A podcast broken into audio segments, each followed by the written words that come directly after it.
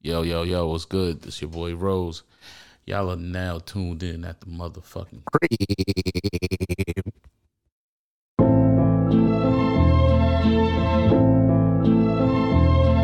Oh, oh, hey yo, yo, it's a preview. The New York City album part two. I would breeze through that new apartment house with my boo right over Seaview. Around 2001 plus two, I'm illegal. A walking felony when the coupe had a big Benz. I parked that bitch right on the grass. Gun in my grass, niggas might mistake me for a bag. I am one, but not the one for the grab, but the one for the ass. Even though it's ironic, we both come with a mag. Trey Pound Chrome, Blackberry ringing my phone. Said, babe, I had to run, but yo, my roommate's home. I said, bet.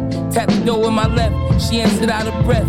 I could smell exotic weed and sex. Angela was a baddie and the pussy was good. I had fucked her before Shorty one night in my hood. Literally fucked that bitch in my hood. I had a Porsche Boxster, same color sauce covered with sugar. But oh we ain't bringing it up. That's a no no. When introduced was understood, wasn't said. Kept it low though. Coulda got sticky ass chicken and waffles from Lolo's. But real niggas don't give pussy too much promo. Anyway, Angie jetted like Puron. I walked in my shorty room, looked out the window. I knew who she was screwing. Old black Christmas party at a club in Manhattan. Mercedes twins, I had mines and he had the wagon. My nigga Fitz was trying to jack me, but we don't ride for no reason. It was a long story, something happened. Something about something being involved in the clapping. He wasn't the trigger man, but he was the one who passed him. An attempt was made, but it wasn't successfully. Shots was fired, he ain't get left, was able to flee. If this nigga come outside, he noticing me. I'm in some shit that I don't wanna be. What should I do?